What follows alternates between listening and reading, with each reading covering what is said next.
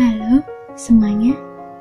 Setelah beberapa minggu berjajah dalam karya tidak update dua hari, mulai hari ini, berjajah dalam karya akan update setiap hari Selasa dan Jumat. Seperti dulu. Maaf ya, atas ketidaknyamanan ini. Cerita kali ini akan berkisah tentang seorang kakak yang memiliki adik yang suka dibully di sekolahnya. Pernah gak sih kamu memiliki seseorang yang sikapnya terlihat aneh, tidak seperti biasanya? Ia suka melukai dirinya sendiri dan sikapnya sangat dingin pada orang-orang di sekitarnya. Mungkin itu terjadi juga karena ia memiliki masalah yang serius. Namun, ia tidak bisa menceritakannya atau malu untuk menceritakannya pada orang lain.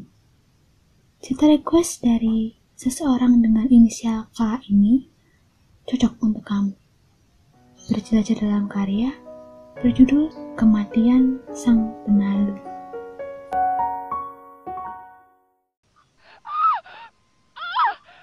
Teriak Naomi seketika saat Nino, kakaknya sedang melahap santapan dari hasil tangan ibunya.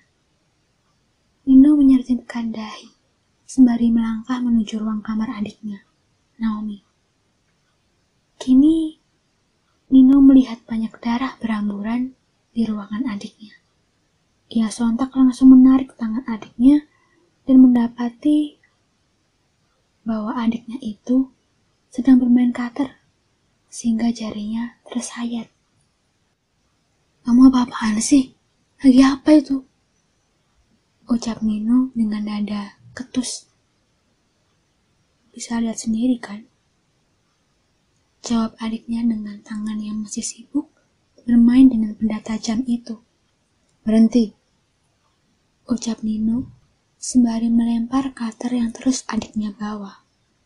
Naomi terlihat kesal, sembari terus berusaha mengambil cutter yang terus Nino jauhkan darinya. Kamu kurang kerjaan. Buat apa sih ngabisin waktu untuk main cutter? Kamu adalah perempuan yang paling bodoh yang pernah aku kenal. Karena terus-menerus menghabiskan waktu untuk melukai tanganmu. Teriak Nino kesal, membuat adiknya beranjak dari tempat duduknya. Memang, memang aku perempuan bodoh. Ku ada di kamarku. Teriaknya, sembari mendorong punggung Nino hingga ia keluar dari daerah kekuasaan adiknya itu. Geram, sembari mengalihkan pikirannya untuk kembali menyantap hidangan nikmat milik ibunya. Pagi pun menyambut.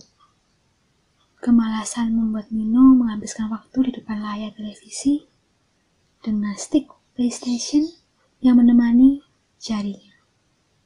Ia terkejut melihat Naomi Adiknya masih saja mengurungkan diri di ruangannya. Nino tidak mempedulikannya. Jam menunjukkan pukul tujuh. Ia pun bergegas berangkat sekolah, sembari melihat adiknya yang juga keluar dari ruangannya. Dasar tukang telat. Ejek Naomi sembari keluar dari rumah lebih dulu daripada Nino. Nino tidak mempedulikan keanehan adiknya, sembari memutar kunci rumah ketika tahu bahwa ibunya sudah berangkat bekerja sejam sebelum ia sadar dari mimpi indahnya. Sampainya di sekolah, Nino tentu saja menjalani hukuman karena keterlambatannya. Sembari menjalankan sebuah hukuman, ia mendapatkan kiriman berupa video dari salah satu adik tingkatnya yang berada satu kelas dengan Naomi. Di video itu, memperlihatkan sosok Naomi yang sedang dihadang oleh dua orang. Mereka bersembunyi dari balik lorong dan tiba-tiba mendekat saat melihat Naomi sedang meletakkan bekal rumahnya. Tidak terdengar suara yang jelas. Singkatnya, dia dimaki-maki berulang kali. Namun anehnya, Naomi terlihat terbiasa dengan cacian itu. Dia hanya melihat dengan wajah datar, tanpa merasakan apa pun yang membuat wajah polosnya itu menitikkan air mata. Nino terkejut dan menutup video itu. Bukannya menjalankan hukuman, malah bermain ponsel. Tenggur salah satu guru yang tiba-tiba muncul dari arah belakangnya. Nino pun terkejut, sembari kembali membersihkan lapangan olahraga dengan menggunakan sapu lidi yang jauh lebih pendek daripada tubuhnya. Langit yang awalnya cerah, kini berubah menjadi petang, dan semua murid yang pulang menunjukkan wajah kelelahan mereka. Nino pun seketika bertemu dengan temannya yang beberapa jam yang lalu mengirimkannya video tentang Naomi. Bro, tolong kirim info tentang Naomi lagi ya. Iya bro, kaget aja sih lihat adikku mengirim video tuh. Dia bilang kejadian itu sudah lama menimpa Naomi. Tapi baru kali ini dia bisa nemukan bukti itu. Karena selama satu tahun dia hanya dengar dari teman-temannya aja sih. Nino terkejut.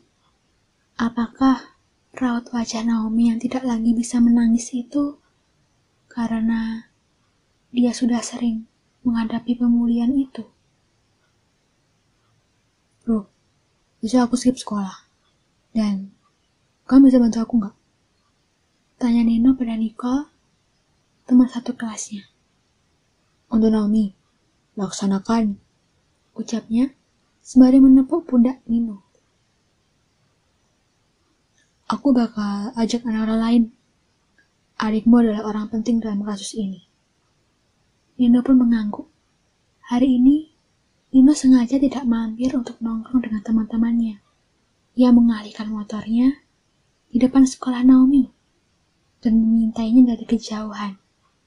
Naomi terlihat sedang menunggu angkutan umum melintas di hadapannya. Pemandangan yang biasa saja saat ini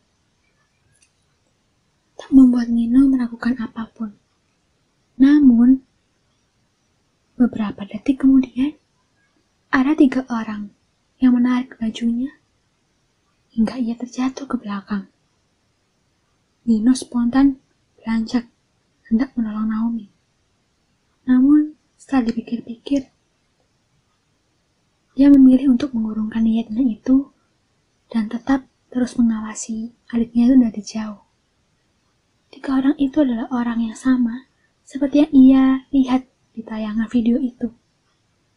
Ino pun melihat salah satu lelaki mendekati adik Nicole yang sedang mengeluarkan sepeda motornya dari tempat parkir. Ia tertangkap basah karena merekam Naomi. Nino pun mendekatinya dengan mengenakan jaket hitam dan tas sekolahnya. Beruntungnya, Naomi sudah berada di angkutan umum, sehingga adiknya itu tidak menyadari keberadaannya. Mau apa? Tanya Nino sembari menunduk saat melihat wajah anak laki-laki yang hendak menyakiti adik temannya ini. Ia sangat beruntung karena dilahirkan dengan tinggi seperti ini. Bukan urusanmu, teriak anak laki-laki itu sembari menarik adik Nicole yang berhasil ia tahan. Kamu akan menjadi urusanku jika bermasalah dengannya. Teriak Nino, membuat salah satu dari mereka angkat bicara. Apa maksudmu? Dia sudah merekam. Balasnya kemudian membuat Nino membanting tasnya. Iya, kamu merekam adikku. Naomi adalah adikku. Ingat, kamu bisa bahagia karena membuat adikku menderita. Tapi itu hanya berhenti untuk hari ini. Semakin kamu mengancamnya untuk diam, aku akan membuatmu semakin tidak bisa bicara apa pun nantinya. Mereka mendadak diam. Nino segera melihat mereka yang kini sedang berlari terbirit-birit dengan sangat ketakutan. Pada akhirnya, Nino sampai di rumah. Ia melihat Naomi yang sedang menatapnya dengan tatapan kosong. Apa? Tanya Nino ketus, membuat adiknya tersenyum. Tidak apa. Balas Naomi kemudian. Kamu bermain benda tajam itu? Lagi? Tentu tidak. Aku tidak mau jadi perempuan bodoh seperti yang kakak bilang. Sejak kapan kamu yang menyadari kalau kakakmu? Hmm, si hari ini. Sikap aneh Naomi membuat Nino terus mengejek adiknya itu hingga ia kelelahan. Naomi bahkan tidak menunjukkan pembelaan apa pun di depan matanya selama ia mengejeknya. Mengapa dia terlihat bahagia saat melihat Nino? Teman-teman, Aku minta kita berkumpul di depan sekolah. Maksudku di depan sekolah Naomi, pukul 2 siang.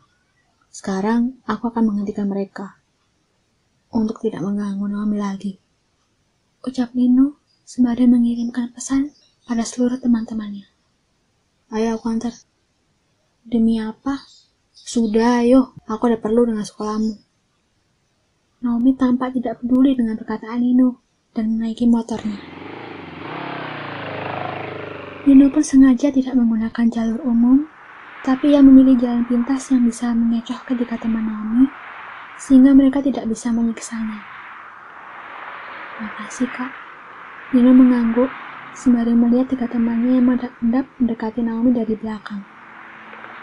Tanpa ambil pusing, Nino langsung menghentikan langkah dan menghadang mereka bertiga. Mau apa? Kamu siapa? Aku kakaknya. Sejenak, suasana riuh menjadi sepi. Mereka perlahan mundur. Loh, kenapa nggak jadi nyakitin Naomi?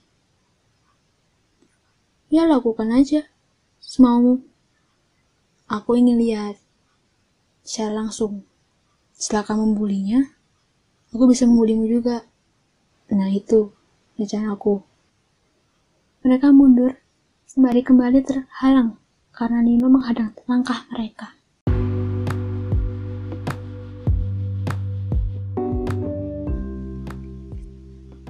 Ingat, apa pun yang kamu inginkan dari Naomi tidak akan pernah bisa kamu dapatkan. Aku kadang-kadang sedih sama kalian ya. kalian itu kayak benalu, tumbuh hanya untuk merusak dan mengganggu ketentraman tanaman lain. Namun, tidak pernah berpikir bahwa kalian itu jauh lebih buruk dari tanaman yang kamu rusak. Tidak peduli dengan apa yang kamu katakan. Teriak mereka sembari mendorong Nino. Beberapa detik kemudian, ia melihat salah satu dari mereka merogoh ponsel. Nino pun langsung menyambarnya sang benalu yang sudah melekat pada sebuah tanaman yang hampir tandus, sesaat lagi akan roboh dan mati. Ucap Nino sembari memasang wajah yang tidak main-main. Seketika itu juga, mereka berlarian dan membiarkan Nino berdiri seorang diri. Naomi yang berada di dalam kantin tak membuat Nino kabur begitu saja. Setelah ancaman itu berhasil ia lantunkan. Tiga perempuan itu masih saja memarahi Naomi akan tetapi, suatu hal aneh terjadi. Apakah kamu tidak keberatan jika ada pendal di tangkaimu? Jika aku keberatan, kamu sudah dikeluarkan dari sekolah ini. Ucap Naomi dengan angkuh. Baru saja nih, baru saja aku bertemu dengan kakakmu. Ia berkata, kalau benalu yang menempel di tangkaimu akan roboh dan mati. Memang, karena selama apa pun kamu numpang, kamu tidak akan sama seperti aku. Balas Naomi membuat Nino tersenyum. Aku terkejut. Ancaman begitu saja sudah melunturkan mentalmu untuk kembali menyerangku. Jika kakakku sampai ikut campur dalam masalah ini, dia tidak akan pernah main-main.